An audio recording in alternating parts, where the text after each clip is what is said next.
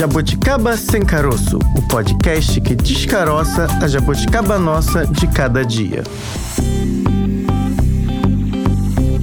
Mais um Jabuticaba Sem Caroço no ar. Que bom, chegou a quarta-feira. Eu sou a Francine Augusto. E eu sou a Bárbara Pereira. E hoje é dia de falar de mais um assunto que afeta o nosso dia a dia. Mais uma jabuticaba?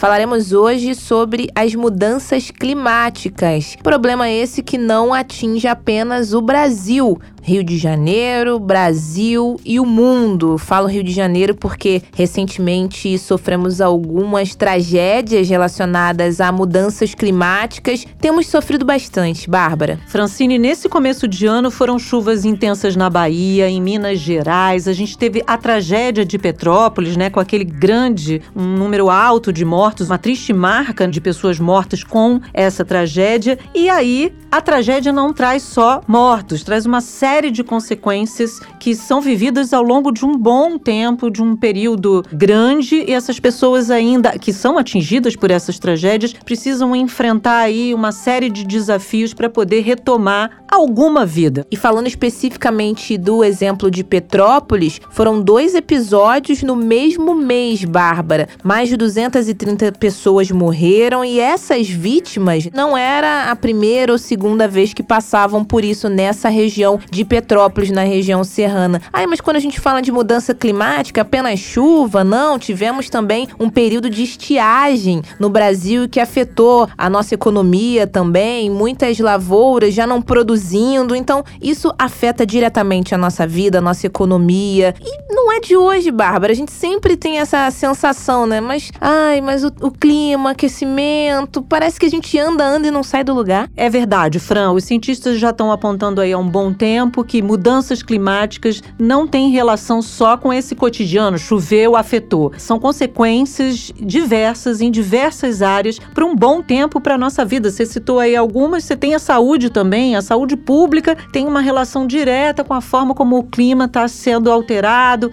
Bom, mas vamos começar primeiro ouvindo pessoas que estão acompanhando a trajetória, a vida dessas pessoas que sofreram na tragédia de Petrópolis. Só quem vive é quem sabe.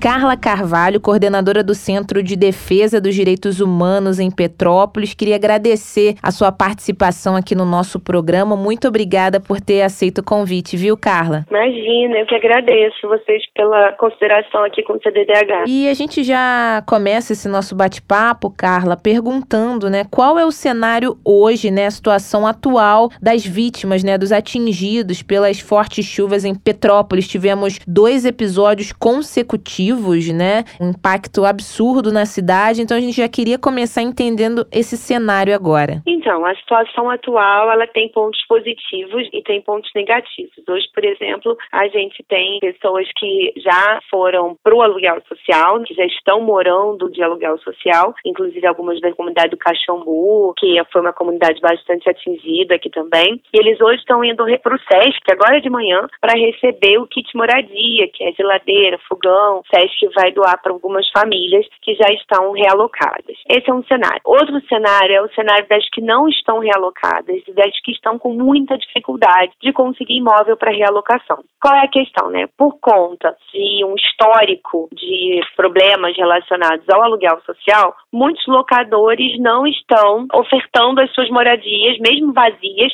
para ocuparem pelo aluguel social porque depois não vão receber, porque as pessoas não cuidam, porque, enfim, N situações. Outros fazem a exigência da pessoa não ter animais, e aí se a pessoa tem animais, outros fazem a exigência que a pessoa não tenha crianças. Então, assim, esse é o cenário que a gente tem de muitas pessoas que ainda não conseguiram um local para morar. E aí também porque outros pedem cheque calção, dinheiro ou fiador, que é uma coisa que é difícil para quem para quem perdeu tudo, né? Perdeu tudo e tem parentes também muito pobres que não têm o que oferecer, né, como garantia. Então, assim, tá um cenário bem difícil para quem está procurando a moradia. Outra questão é a estrutura da cidade, que está sendo reconstruída, mas é uma coisa demorada, né? As pessoas até estão criticando muito o poder público, mas a gente que está acompanhando e que já passou por outras tragédias, a gente entende que não é de uma hora para outra que você reconstrói uma estrada toda. Você precisa de um trabalho de engenharia, você precisa montar as grades para encaixar as pedras, você precisa de,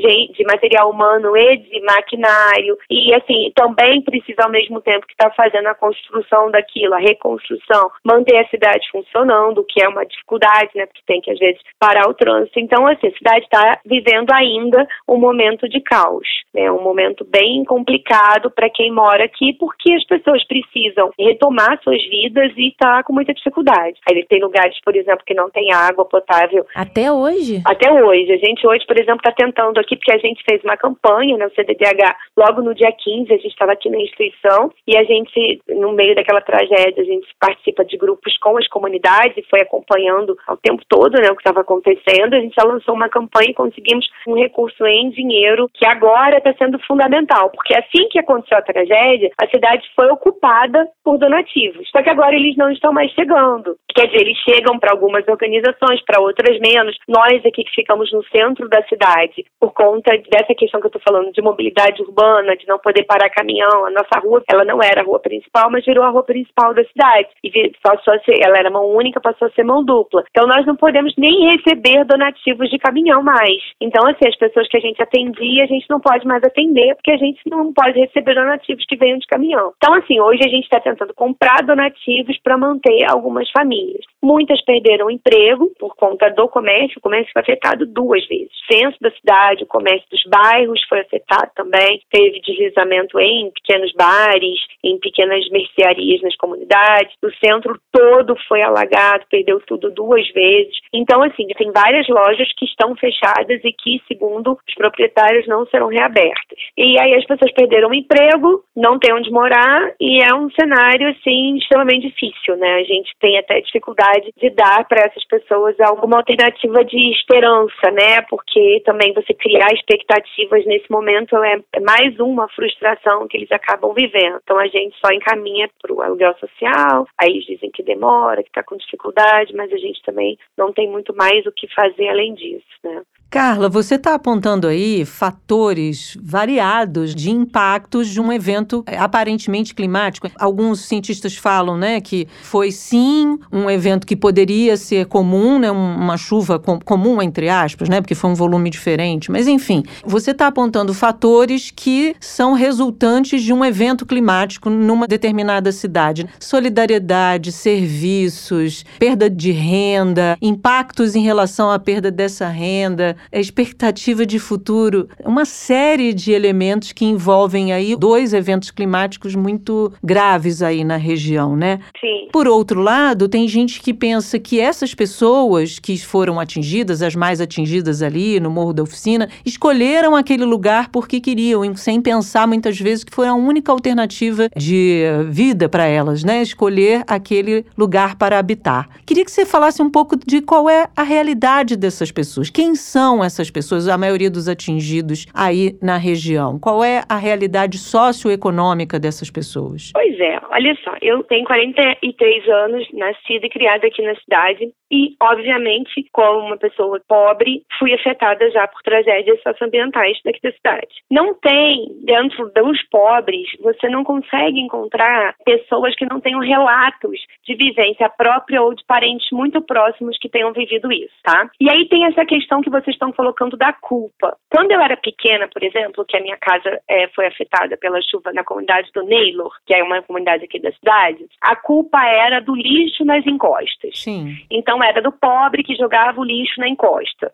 E aí, assim, sempre tem a culpa de alguém, né? Por que, que aquilo deslizou? Porque jogava um lixo na encosta. Tá, então vamos fazer um trabalho de educação, de coleta de lixo. E aí, assim, agora a culpa é de quem escolheu morar no Morro da Oficina. Exatamente. Quem mora em Petrópolis sabe a grande dificuldade que é você conseguir morar aqui. Porque, na verdade, agora, inclusive na questão do aluguel social que eu falei para vocês, ela é dificílima. Porque, olha só, quem mora no Morro da Oficina, às vezes tinha uma vizinha lá que cuidava do filho para ir trabalhar, que tinha assim todo um tecido social que garantia para ele uma certa segurança. Então, se ele alugar uma casa agora lá no Roseral, a vida dele muda completamente. Quer dizer, ele não tem mais quem olhe o filho, ele não tem a creche para o filho também, porque tudo é muito difícil aqui de vaga, né? Já tem toda uma situação. E aí a culpa é dele de escolher morar ali. E aí eu queria saber qual é a alternativa que foi ofertada para ele. Porque a única alternativa que a gente aqui conhece é não exista. Simplesmente não exista. Porque não tem alternativa para quem não tem onde morar.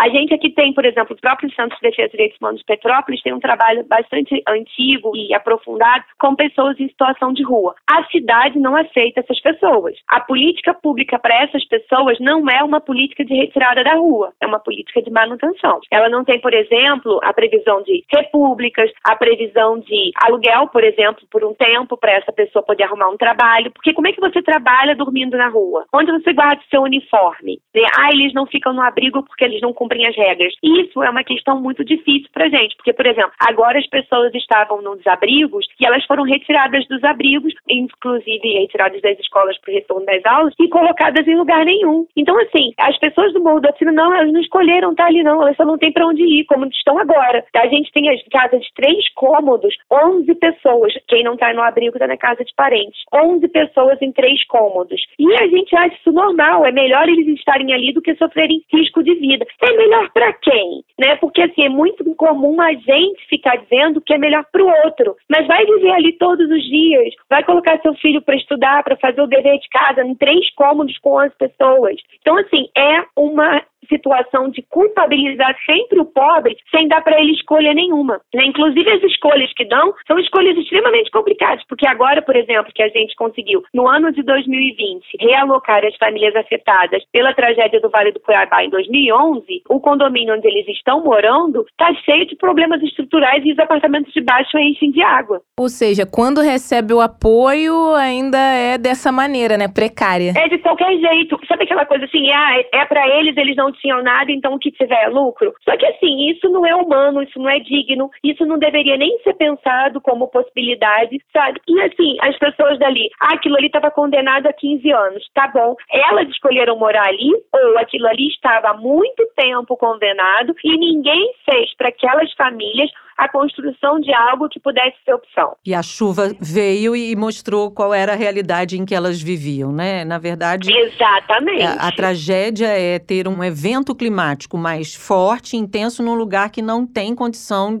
de ter sequer um cotidiano comum, muito menos um evento climático mais intenso. Exatamente. Só que a gente estou agora, né, nessa situação de tragédia, de que aquilo ali já estava mapeado há muitos anos, que aquelas pessoas já tinham que ter saído dali há muitos anos, de que elas tinham conhecimento disso, provavelmente até tinham, mas para onde vão? Uhum. Né? Vão para outra área de risco, porque Petrópolis ou é área para rico ou é área de risco. A gente só tem aqui a área de proteção ambiental, onde de repente ela deixa de ser de proteção ambiental para um grande empreendimento imobiliário, mas para os pobres ela não pode deixar de ser área de proteção ambiental, ela tem que ser garantida como proteção ambiental. Aí tem a área de risco, que é onde a gente vive pendurado, e a área dos ricos, que dessa vez a cidade inteira foi afetada. Então dessa vez não teve nem área do rico, tá? Todo mundo foi afetado, quem morava no centro, quem morava nos bairros nobres, nas grandes casas, todo mundo foi afetado. Então dessa vez nem quem tinha mais condições foi poupado. Para você ver, né, o nível da quantidade de chuva, realmente foi uma situação muito diferente de qualquer outra. Inclusive a gente fala isso, a DDH tem experiência no atendimento a vítimas de tragédia, no pós-tragédia, mas assim, nunca aconteceu como agora, porque sempre foram em determinados bairros, em determinadas localidades. Então a gente ia para as comunidades, a gente atuava lá. Dessa vez não tem como, porque afetou todos. Né? Hoje a gente tem aqui uma lista de, na minha frente, 18 comunidades que a gente tem que entregar cestas básicas, entregar água, porque as pessoas não têm nada, estão sem nada e sem expectativa. Então a gente recebeu recursos para doar, nós vamos doar enquanto tivermos esse recurso. Mas é isso, assim, o que fazer depois que esse recurso acabar? O que, que a gente vai fazer para o emprego ser estimulado, né? Para esses empresários serem estimulados a voltar a acreditar no centro, porque a maioria está morrendo de medo. O que se escuta pela cidade é tudo muito desanimador. Também tem um movimento político que eu acho, né, nesse momento, muito cruel, né? Eu acho que a política partidária é extremamente importante, mas fazer dela algo para criar pavor nas pessoas nesse momento realmente é muita crueldade Então está acontecendo de tudo que você imaginar aqui. Fake news de que vai cair barreira em tal lugar, e aí sai espalhando pelo WhatsApp, as pessoas entram em desespero. Essa noite, por exemplo, choveu, então a gente ficou a madrugada inteira monitorando o WhatsApp para saber se tinha que sair, quem que ia ter que sair, quem que ia para ponto de apoio para a gente poder levar alguma coisa. Então tá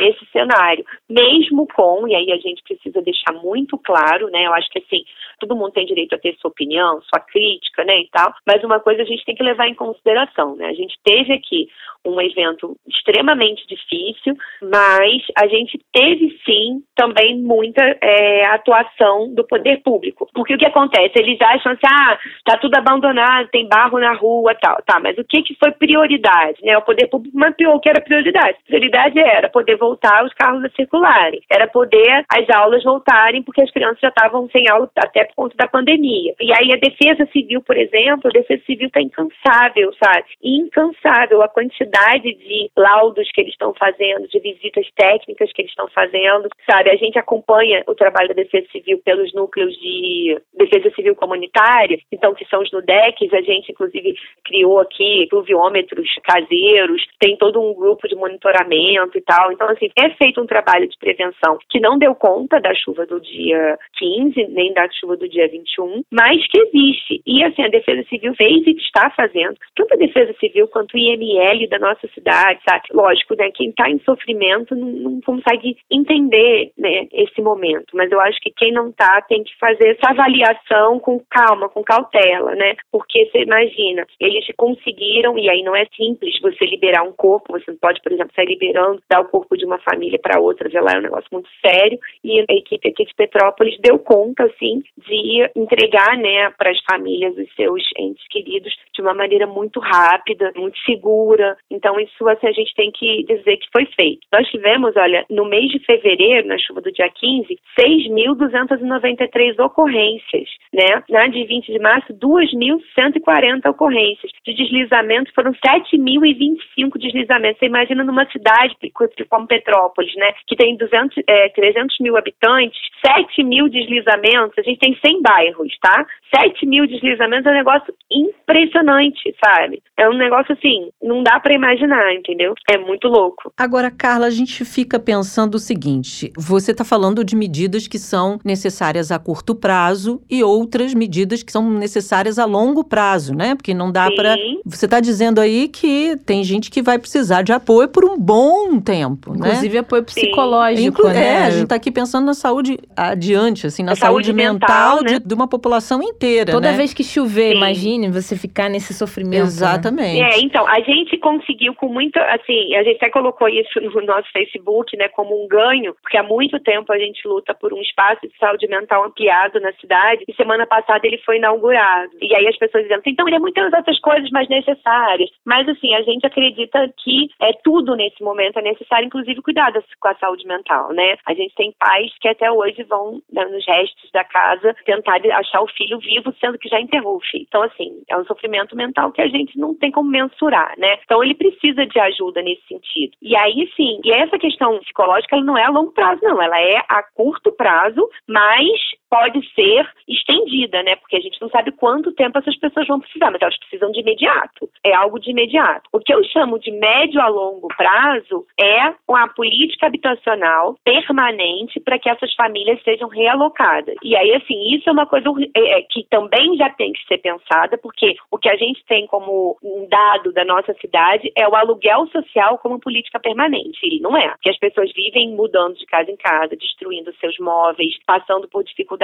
por conta de viver no aluguel social e ele tem que ser algo muito, muito emergencial. A partir daí, tem que ser pensada rapidamente uma política habitacional, que a gente precisa de ajuda, porque no nosso orçamento, é, que foi votado no fim do ano passado, para o ano de 2022, orçamento do município, não tem nenhum real voltado para a política habitacional. Então, assim, tudo depende de vir de fora. E não é de hoje que vocês têm tragédias, né? Então, esse já não é poderia é talvez ser uma política já pensada, que é um pouco o que os cientistas fazem falam hoje, Carla, que cada vez mais esses eventos vão ser mais frequentes. O clima está mudando, Sim, né? Não né? só em uhum. Petrópolis, uhum. no Brasil e no mundo. No mundo inteiro. E que é necessário, então, se pensar antecipadamente ações né, Sim. voltadas para esse foco, assim, ó. o que que as tragédias climáticas poderão é, impactar, de que forma elas poderão impactar na vida de todos nós. Então, por isso é preciso pensar em políticas já ligadas às tragédias. Como é que você avalia isso? É, você está dizendo já que sim, né? Porque você já vem vendo e vivenciando isso, vocês, né, na cidade, há um bom tempo. Né? Como é que você pensa políticas ligadas a direitos humanos, né? Porque o que você está falando aí, Francine, a gente já discute isso, né? Aluguel social, habitação, Sim. já é algo, um problema sério no Brasil. Imagina, para quem Com precisou certeza. por ter passado por uma tragédia como e, essa. e o que me parece, né, Carla vai falar melhor pra gente, Bárbara, é que é a sensação, pelo menos quem não tá lá na região, entra ano, sai ano, esperam as chuvas de verão, a prefeitura local, né, fala, ó, temos um plano de contingência para o verão, mas aí vem uma chuva, tudo bem. Nesse caso, talvez a gente pode falar, né, os cientistas, os especialistas falaram que Petrópolis foi um ponto fora da curva, que foi a maior chuva e tudo mais. Mas e quando não é a maior chuva e também acontece a mesma coisa? Eu desde sempre ouço essa questão de chuva em Petrópolis, não é de hoje. Você morador aí já falou que já viveu isso várias vezes. A sensação que você tem é que vai mudar, você tem esperança, você vê algo concreto ou infelizmente você vai falar não, Francine Bárbara, é, eu acho que vai continuar do mesmo jeito. Francine e Bárbara, eu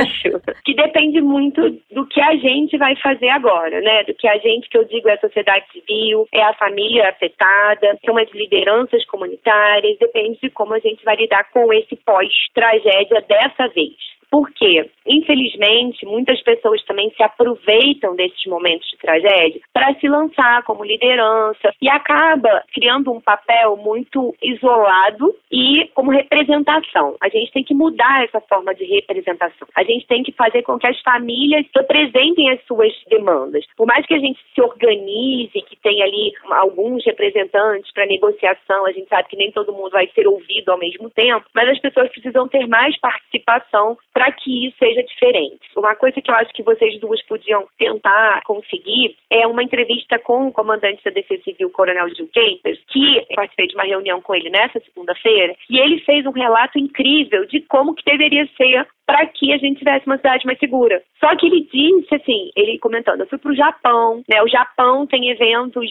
sempre com relação à questão natural, à questão de tragédias, no caso, seriam tragédias se não tivesse um plano, né, de, de gerenciamento de riscos. Só que qual que é a diferença? A diferença é que lá, ah, você tem uma, uma colina muito inclinada e ela pode cair, não dá para construir. Então você corta ela, plana, faz ela ir para o lado e aí você consegue dar, é, a partir de uma solução é, de engenharia, fazer uma questão de segurança. E aqui as nossas políticas ambientais não permitem. As pessoas também, elas não são flexíveis a isso, não recebem isso, né, com, de uma maneira adequada. Então acho que é importante que a gente escute técnicos, porque eu acho que todo mundo nesse momento, a gente estava falando aqui, assim, né, chega a gente aqui no CDDH, onde nós não temos engenheiros, e eles falam pra gente assim, eu não vou sair da minha casa e eu não concordo com o lado da defesa civil. E aí a gente fala com eles, mas olha só, por que, que você não concorda? Porque eles disseram que aquilo ali vai cair, eu moro ali há 100 anos e não vai cair. E aí a gente diz, bom, mas baseado em quantos anos de universidade que você está dizendo isso? Porque, na verdade, o morro da oficina que caiu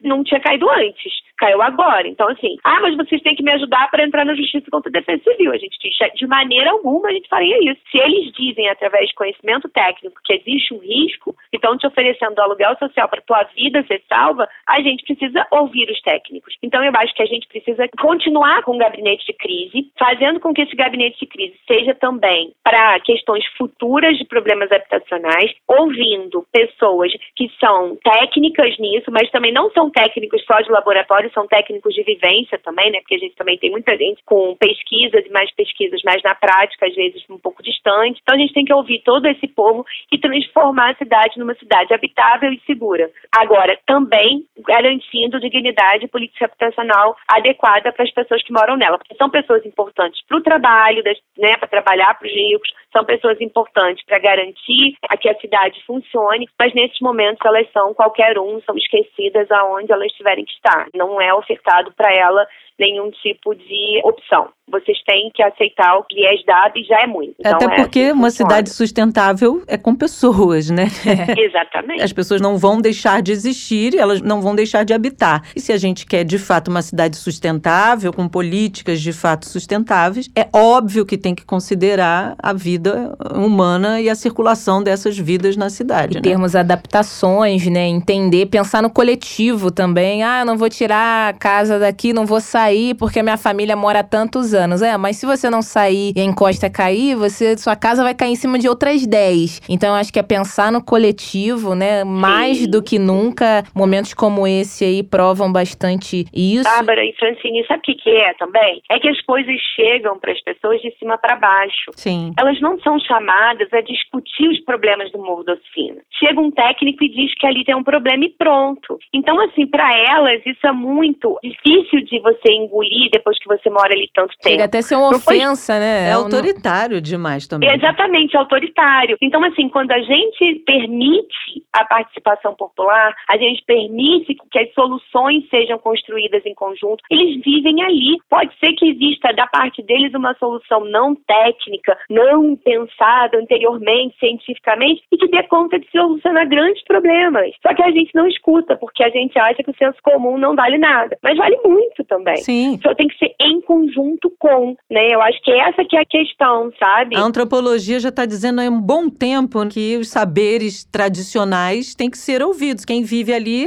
é um saber, né? Você já mora ali claro. há tanto tempo, é um saber que precisa ser levado em consideração. Carla Carvalho, coordenadora do Centro de Defesa dos Direitos Humanos em Petrópolis, muito obrigada pela sua participação aqui no nosso podcast. Adoramos. Foi muito importante para a gente ter a noção de qual é a realidade, né? Muitas vezes se pensam, é isso que você falou, o senso comum, a gente tem ideias é, muito distantes do que, que é a realidade de fato de quem vive em área de risco e quando essa tragédia atinge essa pessoa em área de risco, a gente pensa que tem soluções mirabolantes, mas na verdade a realidade é outra, o cenário é outro e essas pessoas sabem também dizer o que, que elas precisam para elas mesmas, né? Com é. certeza, exatamente. Participar, né? Estar tá junto, né? É isso. Perfeito. Muito obrigada, Carla. Um abraço. Gente, obrigada eu, tá? Um abraço para vocês, abraço para as pessoas que estão tão solidárias aqui com a nossa cidade. Tá chegando muito carinho e isso pra gente também é um alento. Obrigada, viu? Tchau, tchau. Recebo o nosso. tchau. tchau. tchau. A que ponto chegamos? Agora que a gente ouviu a história da Carla, que acompanha a trajetória dos moradores de Petrópolis, que ainda estão vivenciando situações complicadas em razão das intensas chuvas de fevereiro, a gente precisa entender um pouco a que ponto chegamos. Como é que chegamos até aqui? Por que as mudanças climáticas hoje representam um risco para a população mundial, não é só para o Brasil, como a Fran apontou no começo do programa. Será que poderiam ter sido sido evitadas, não sendo um pouco mais amplo, não falando especificamente de Petrópolis, até das secas de outras regiões. Nossa, tá muito difícil respirar, não é só em São Paulo, em outros lugares do mundo também. Se continuarmos desse jeito, a tendência é piorar, não é? Aí um cientista que vai dizer pra gente. Para onde vamos? E a gente tem o prazer de receber aqui agora no nosso Jabuticaba Sem Caroço o cientista e climatologista Carlos Nobre. Bom, professor, a gente gostaria de falar a respeito do último relatório do IPCC, né, o painel intergovernamental sobre mudanças climáticas, esse levantamento que apontou que ainda dá tempo de frear aí o aumento da temperatura global. E o que poderia ser feito para de fato que isso aconteça, né? Cada vez a gente fa fala mais das altas temperaturas, ainda dá tempo, acredito que sempre dá tempo, né? A gente sempre otimista em relação a isso, mas na prática mesmo, o que a gente pode fazer para dar uma freada aí nesse aquecimento global? Um enorme desafio, porque não existe nada simples. Como o grupo de trabalho que lançou do IPCC, que lançou o relatório em agosto do ano passado, colocou, nós estamos realmente muito próximos de ultrapassarmos 1,5 graus, considerando as emissões como elas continuam aumentando. E o Acordo de Paris foi reiterado durante a Conferência das Partes COP26 em Glasgow em novembro, ele foi reiterado, foi enfatizado, mas coloca um gigantesco desafio que é reduzir em 50% as emissões globais dos gases de efeito estufa até 2030. Esse é o maior desafio. Nunca houve as emissões, desde que os cientistas começaram a alertar sobre o aquecimento global há mais de 30 anos, que fez a conferência das partes, a Rio 92, que aprovou a primeira versão do Acordo Climático, nunca houve redução das emissões globais. Elas sempre aumentaram, principalmente nos últimos 20 anos, e, infelizmente, elas continuam a aumentar. Houve uma diminuição de 6, 7% no primeiro ano da pandemia, por causa do, do lockdowns, da diminuição do transporte aéreo, do transporte terrestre, do uso de, energia elétrica também. Então, houve, globalmente falando, uma redução. Mas, infelizmente, em 2021, as emissões já voltaram a crescer, chegaram no nível de 2019. E o início, os dois primeiros meses de 2022, eles mostram um aumento ainda maior das emissões. Esse é o nosso desafio emissões Talvez o nosso ouvinte não esteja tão acostumado com essa temática, tão próximo a essa temática, para a gente poder esclarecer alguns pontos. O senhor tocou aí no Acordo de Paris, era um acordo que havia sido feito entre vários países para a redução da emissão de gases. Queria que o senhor explicasse até para o nosso ouvinte um pouco o que havia sido acordado neste Acordo de Paris, o que, que não foi feito e quem está furando aí esse bloqueio. A gente sabe que alguns países estão mais envolvidos do que outros, sabe que alguns países acordaram em tentar reduzir essa emissão com as suas indústrias, enfim. Mas o que está faltando para de fato a gente avançar nesse quesito, nessa redução da emissão de gases? Ou se só ficou no papel, né? É verdade. O acordo foi a temperatura não pode passar de jeito nenhum de 2 graus e devemos tentar ficar em um grau e meio. E aí, a cada cinco anos, o Acordo de Paris dizia que tinha que os países todos se reunir, fazer uma avaliação se eles estavam indo na direção de não passar de 2 graus e tentar não passar de um e meio. Então, já estava marcada a primeira reunião para fazer a avaliação do grau de sucesso de atingir o Acordo de Paris em 2020. Só que aí a pandemia impediu e a reunião foi feita em 2021. Que por isso que foi em Glasgow, né? Glasgow em 2021 foi essa reunião. Foi a COP26 em Glasgow. Não houve a COP no ano da pandemia 2020, uhum. foi adiada. Aí, o que, que aconteceu? Em 2018, o painel intergovernamental de mudanças climáticas, o IPCC, já tinha feito um estudo belíssimo que mostrava a diferença, o risco que era o planeta aquecer 2 graus ao invés de um grau e meio. Então, isso ilustrou e pautou muito a reunião da COP26 em Glasgow, o ano passado, porque ela falou, olha, não podemos chegar a 2 graus, nós não podemos passar de um grau e meio. O planeta já aqueceu até 2020 1,1 graus. Então nós estamos ali no limite de atingirmos um grau e meio. E aí o acordo de Glasgow, COP26, ele foi mais rigoroso. Ele já fala, olha, nós temos que não deixar passar de um grau e meio. E aí que vem essa meta muito ambiciosa que no documento final do acordo ele diz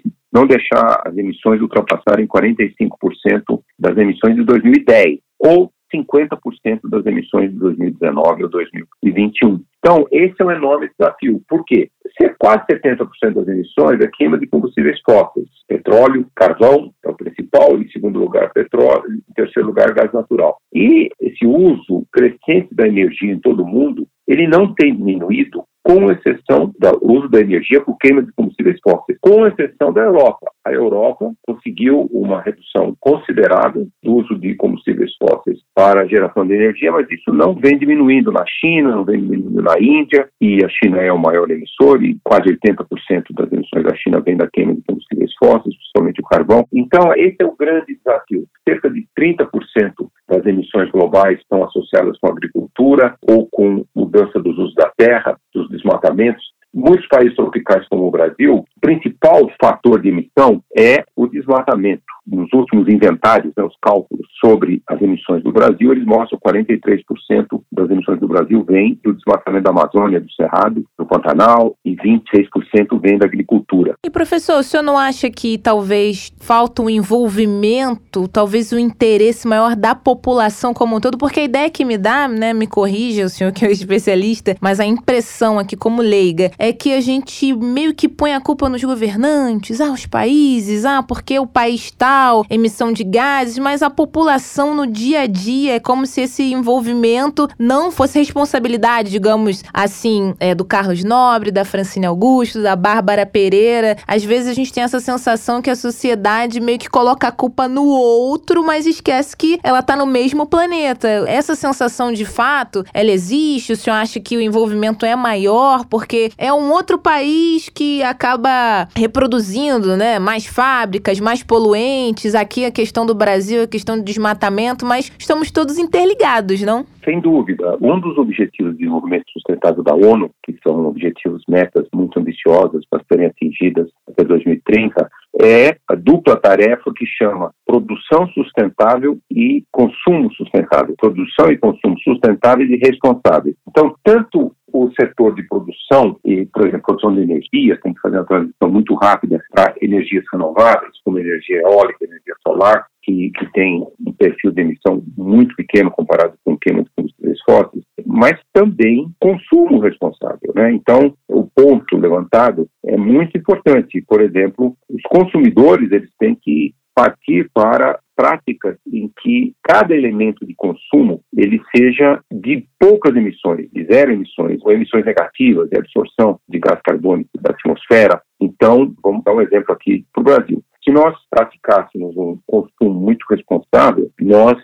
só consumiríamos carne bovina de fazendas que praticam o chamado sistema lavoura-pecuária-floresta. Você tem uma floresta junto da pastagem e ali você faz a rotação do gado e planta também lá culturas agrícolas. Esse tipo de sistema integrado de produção de carne e produção de leite, ele tem emissões zero ou até emissões negativas. Você, com o crescimento das árvores, você está retirando o gás carbônico da atmosfera. Com esse manejo do solo, você aumenta muito a quantidade de matéria orgânica no solo e o carbono fica armazenado no solo. Então, é assim, só dando um, dos exemplos. Por quê? A maior fonte de emissões do Brasil é gado, é carne. Por quê? 80% dos desmatamentos da Amazônia são para fazer fazendas pecuárias e o gado em si emite muito metano. O metano é um gás super potente de efeito estufa, é o segundo gás mais importante causador do aquecimento global depois do gás carbônico. Então, se a gente botar o nome assim, o boi, é a pastagem, é o desmatamento da pastagem, é a emissão de metano do boi. Esses são os fatores principais de emissões do Brasil. Uma diminuição do consumo de carne, um consumo de carne consciente,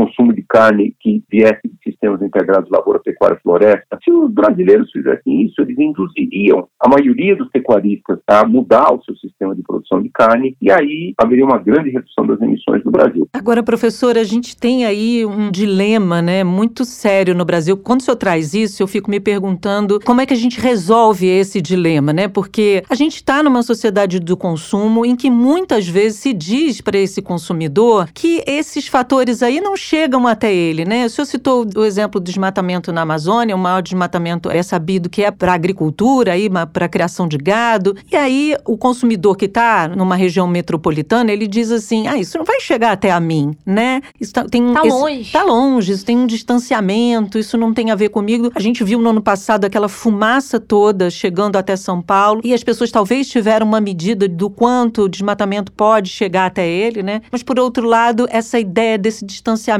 de o que eu consumo a minha carne aqui no meu churrasco todo fim de semana não tem muito a ver com o que estão falando aí, né? Essa é uma questão complexa, uma questão difícil, né? porque mudanças estruturais de padrões de alimentação, um consumo responsável, uma visão de consumo responsável, nós não temos isso muito forte no Brasil. É verdade, sim. Os europeus, os que estão mais adiantados nessa visão, principalmente na geração mais jovem. Mudar padrões de comportamento é um processo lento. Infelizmente, nós não temos muito tempo mais. Então, essa mudança precisaria ser mais rápida. E um dos elementos dessa mudança deve vir já desde os sistemas educacionais. Então, essa questão de consumo responsável, os riscos das mudanças climáticas, devia ser um assunto já muito disseminado, divulgado, ensinado em todo o sistema educacional, todas as escolas, desde crianças. Isso já começa a acontecer, mas ainda não numa escala, numa velocidade que nós deveríamos ter. Quer dizer, você precisa começar a ensinar desde o primeiro ano do ensino fundamental para as crianças o que, que é um consumo responsável, o que, que é uma alimentação saudável, o que, que é a proteção da natureza, o que, que é combater as mudanças climáticas, proteger a biodiversidade do Brasil, o país que tem a maior biodiversidade no mundo. Todas as pesquisas de opinião mostram que 95% da população brasileira é a favor da conservação, da proteção, da preservação da Amazônia. Então, traduzir isso, essa vontade da população brasileira em ações concretas depende muito de mudanças comportamentais. E essas mudanças são lentas e elas têm que estar muito associadas com o ensino, né, em todos os níveis de ensino. Alguns dados positivos são que sim, as gerações mais jovens, elas começam a ter uma preocupação muito maior, inclusive uma questão muito preocupante é que as gerações mais jovens, adolescentes e jovens, eles estão hoje no mundo inteiro, inclusive no Brasil, aumentando muito o nível de ansiedade, porque é. eles estão herdando um mundo muito pior do que antes. A gente já ouviu falar, inclusive, em estresse climático, né, professor? Existem pesquisas já apontando que há uma geração Isso. que não acredita no futuro e, portanto, está estressada, né? Isso, é um estresse relacionado com as mudanças climáticas. O número de jovens, principalmente dos países mais envolvidos com sistemas educacionais dos melhores, por exemplo, a Europa, o Japão, a Coreia do Sul, tem muitos jovens que não querem mais ter filhos, eles não querem uhum. deixar um legado uma criança que vai enfrentar um mundo transtornado com mudanças climáticas. Por exemplo, se a gente aquecer o planeta 2,7 graus, uma criança que nasceu em 2020 vai atravessar ondas de calor seis, sete vezes mais frequentes do que uma pessoa que nasceu em 1960. Então, muitos jovens estão entrando numa fase de um estresse psicológico muito grande, clima de ansiedade. Então, isso significa sim que esses jovens estão preocupados, eles estão buscando um consumo mais consciente, responsável, sustentável, mas ainda assim isso não tem sido suficiente, numericamente falando, para inverter a trajetória das emissões, porque o setor privado, eh, o setor do petróleo, o setor do carvão, o setor do gás natural, eles têm um enorme poder econômico. Por exemplo, a indústria fóssil, ela representa cerca de 18% do PIB mundial ela tem um enorme poder econômico, um enorme poder político, e agora a gente está vendo também vários países falando: não, nós vamos atrasar um pouco as nossas metas de redução da queima de combustíveis fósseis, etc, etc. Então, é uma situação de fato muito preocupante. A gente vê uma série de empresas falando que vão praticar cada vez mais produções sustentáveis, produções responsáveis, reduzir muito as suas emissões, mas a velocidade que isso está acontecendo é muito lenta. Pelo menos vê, prometem, né? Promete, né? Promete. Quando vem a questão do custo-benefício, lucro ou não, ou aí o projeto empaca um e, pouco. Infelizmente, né, Bárbara e Carlos, é triste, mas sabemos que algumas mais naquele perfil para ficar bonitinho, né? Ganhar o, o ecologicamente correto, mas quando você vai ver lá na prática mesmo, se você for mergulhar, se você vai entrar lá nos valores da empresa, não é bem assim o que parece acontece. Agora, professor, é um recente relatório até do IMET mostrou que o Brasil está cada vez mais quente. Falamos disso a respeito do aquecimento. Tivemos, infelizmente, né, nos últimos anos, diferentes casos de, de tragédias envolvendo o clima. Eu queria que entender com o senhor, né, como isso altera o modo de vida em cada região, né? Aqui no Rio de Janeiro, por exemplo, a gente viveu a situação com centenas de mortos na região de Petrópolis. Foi uma chuva, né, que segundo os especialistas, nossa, mas não aconteceu acontecia há tantos anos, não era esperado, outros falaram que sim, outros não. Eu queria que o senhor falasse um pouco quanto isso impacta, porque às vezes, né, por incrível que pareça, tem gente que pode pensar, ah, mas esse problema de emissão é lá na Europa, como eu falei, então, ah, quem tá lá na Europa, mas o desmatamento é lá no Brasil, não vai impactar, mas na prática, de fato, até pelos últimos episódios, a gente vem sofrendo e acredito que a tendência, se a gente não der um basta aí, é piorar, né? Sem dúvida todas as emissões desses gases carbônicos, CO2, o metano, o CH4, o óxido nitroso, o N2O e vários outros, eles são rapidamente misturados na atmosfera, pelos ventos, pelas circulações atmosféricas. Então, as emissões que acontecem lá na Europa, ou na China, ou nos Estados Unidos, elas não vão causar aquecimento só naqueles países. É, as circulações atmosféricas misturam tudo aquilo e, portanto, as emissões do desmatamento da Amazônia são misturadas também. Então, isso é um impacto, o efeito é global. E o que nós estamos vendo, com 1,1 de aquecimento global desde a segunda metade do século XIX até o presente, ele já, isso é 1,5 global, 0,8, mais ou menos 0,8 graus dentro do oceano, na superfície do oceano, e 1,4, 1,5 graus aquecimento dos continentes. Veja bem, é muito importante as pessoas entenderem isso pode parecer um valor 1,1 graus, né? a pessoa fala, puxa vida, tem dias no inverno que a temperatura mínima é 16 graus, 17 graus no Rio de Janeiro, a temperatura máxima é 30 graus, então você tem uma diferença de 12 graus, 13 graus, 14 graus entre a madrugada e as duas horas da tarde, e por que, que um grau vai fazer diferença? Mas ah, faz. faz. Enorme, Aqui no Rio, então, passou do 41, a gente já sofre, é, professor. Exatamente. Faz uma enorme diferença, porque é todo o planeta que está 1,1 graus mais quente. 1,1 graus mais quente significa que os oceanos estão 0,8 graus mais superfície dos oceanos, aumenta muito a evaporação dos oceanos, coloca muito mais vapor d'água na atmosfera, os ventos trazem esse vapor d'água para dentro dos continentes e os fenômenos meteorológicos que causam chuva, eles têm o combustível da chuva é o vapor d'água. Então, quer dizer, quando você tem, por que, que as tempestades são muito mais intensas no verão do que no inverno? Mesmo você tem um dia quente no inverno, que a temperatura chega a 28, 29 graus, você não tem chuvas tão intensas, porque tem muito menos vapor d'água na atmosfera. No verão, o oceano está mais quente, tudo está mais quente, você evapora muito mais. Então, o que esse 1,1 graus que a temperatura média do planeta já aqueceu, ele já significou, e os relatórios do IPCC clareza, que aumentou muito, já aumentaram, por exemplo, um fenômeno de chuvas intensas que no século XIX acontecia uma vez a cada 100 anos, agora já acontece uma vez a cada 10 anos, em alguns lugares uma vez a cada 5 anos. Então, esses fenômenos intensos, ondas de calor, é, chuvas intensas, secas muito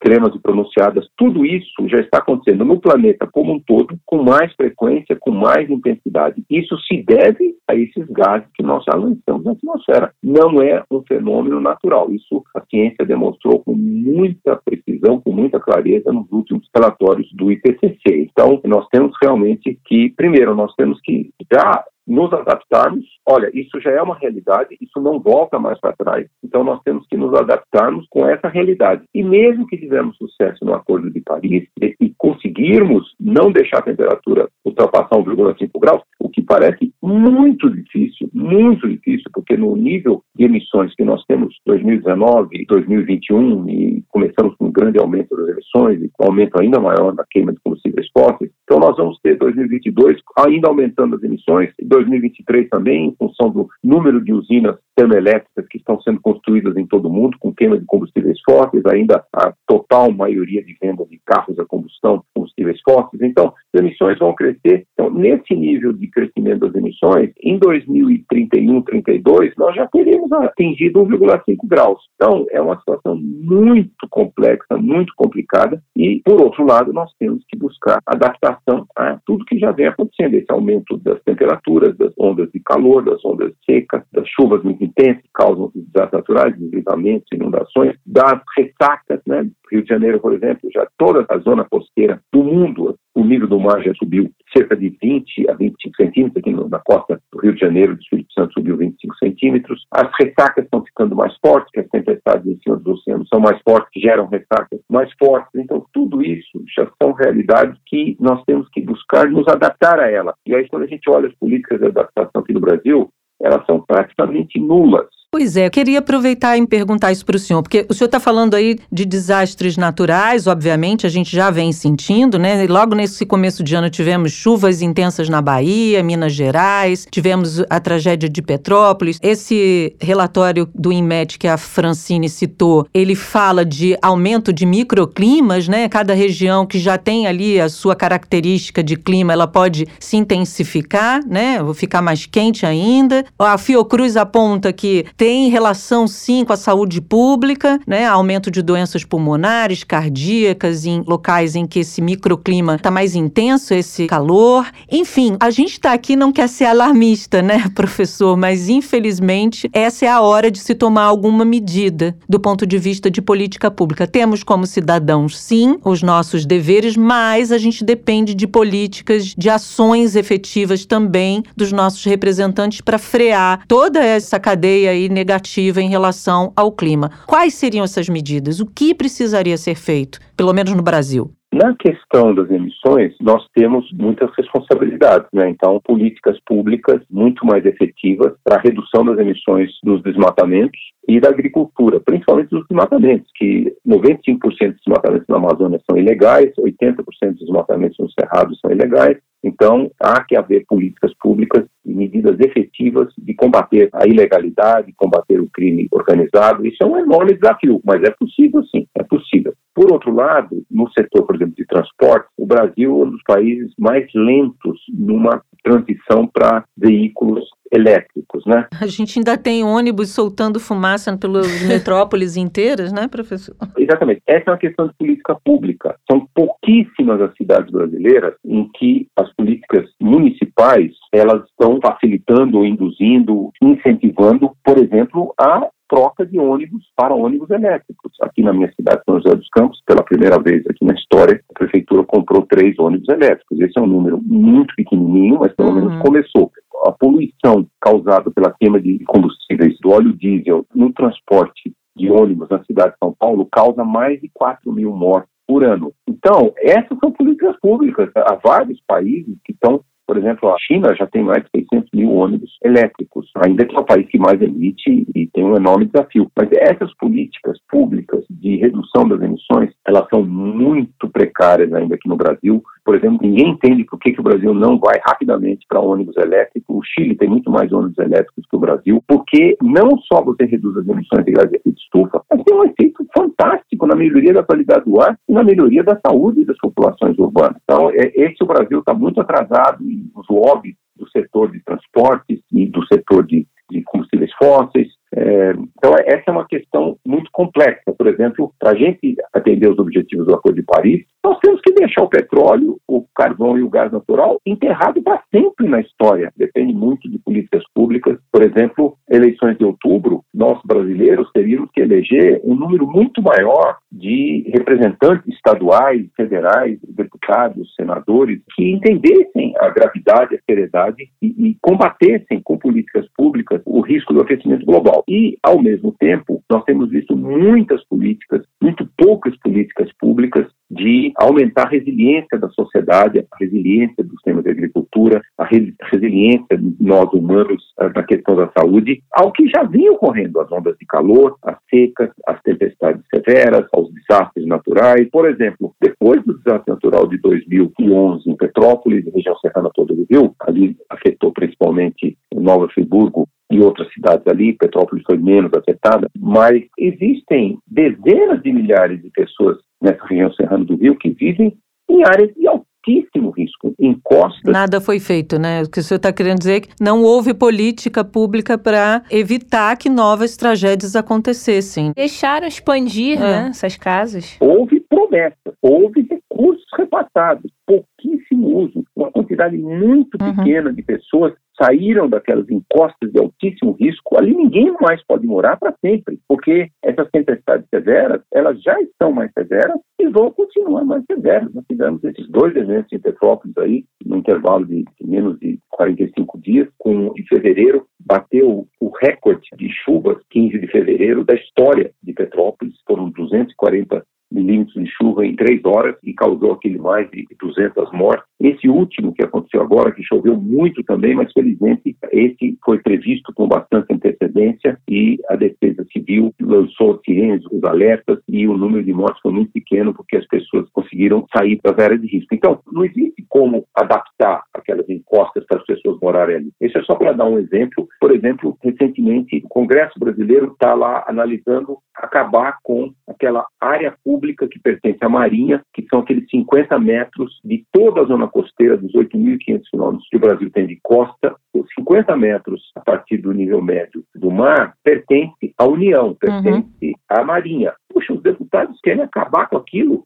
isso vai significar uma mega expansão imobiliária em cima da, da, areia, o nível do mar subindo. Então, isso mostra um negacionismo, um, ao contrário, quer dizer, de fato, para combater as mudanças climáticas, esse nível de 50 metros, ele que, que pertence à União, ele tem que crescer, não pode deixar construir nada, não pode construir avenida, rua, estrada e muito menos prédios, residências, qualquer outra instalação muito próximo do nível do mar que está subindo.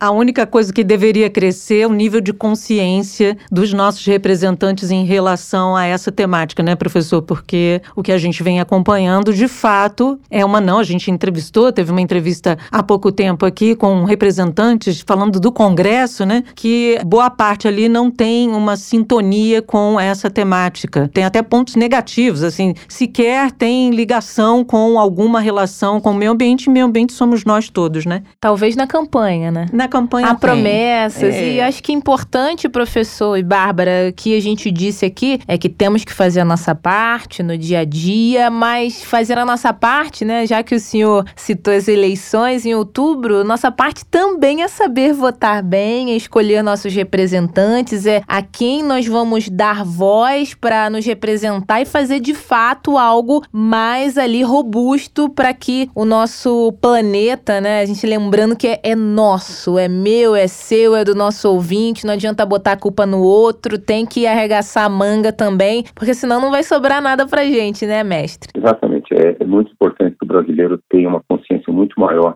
Também vivemos uma democracia. É, na hora da eleição, por exemplo, é muito conhecido internacionalmente que os países que têm um percentual maior de mulheres na política eh, são países que adotam políticas de combate às mudanças climáticas muito mais efetivas. O Brasil é um dos países que tem o menor índice, se não me engano, é o quinto país com o menor índice de mulheres na política no governo federal, no Congresso Sim. brasileiro, são só 15%. Uhum. Então, o brasileiro teria que aumentar muito a votação em mulheres, em jovens também. Eu torço muito para que nessa eleição de outubro a gente consiga, pelo menos, talvez chegar a 25% de mulheres eleitas. A gente também agradece a nossa representação lá nesses espaços de decisão, porque a gente também tem o direito de decidir sobre que planeta queremos e em que planeta queremos viver. Professor Carlos Nobre, cientista, climatologista, é um imenso prazer conversar com o senhor mais uma vez. O senhor é uma figura extremamente importante nesse debate, trazendo sempre à luz, colocando o holofote em questões que são muito importantes para a nossa vida no planeta, para a gente continuar vivendo aqui, né? Porque daqui a pouco o planeta vai dizer: olha, vocês estão estragando tanto que a gente não quer mais vocês aqui. Acho que ele já está dizendo, professor. Muito obrigada, viu? Eu que agradeço a oportunidade. Um Muito abraço. obrigado. Um abraço.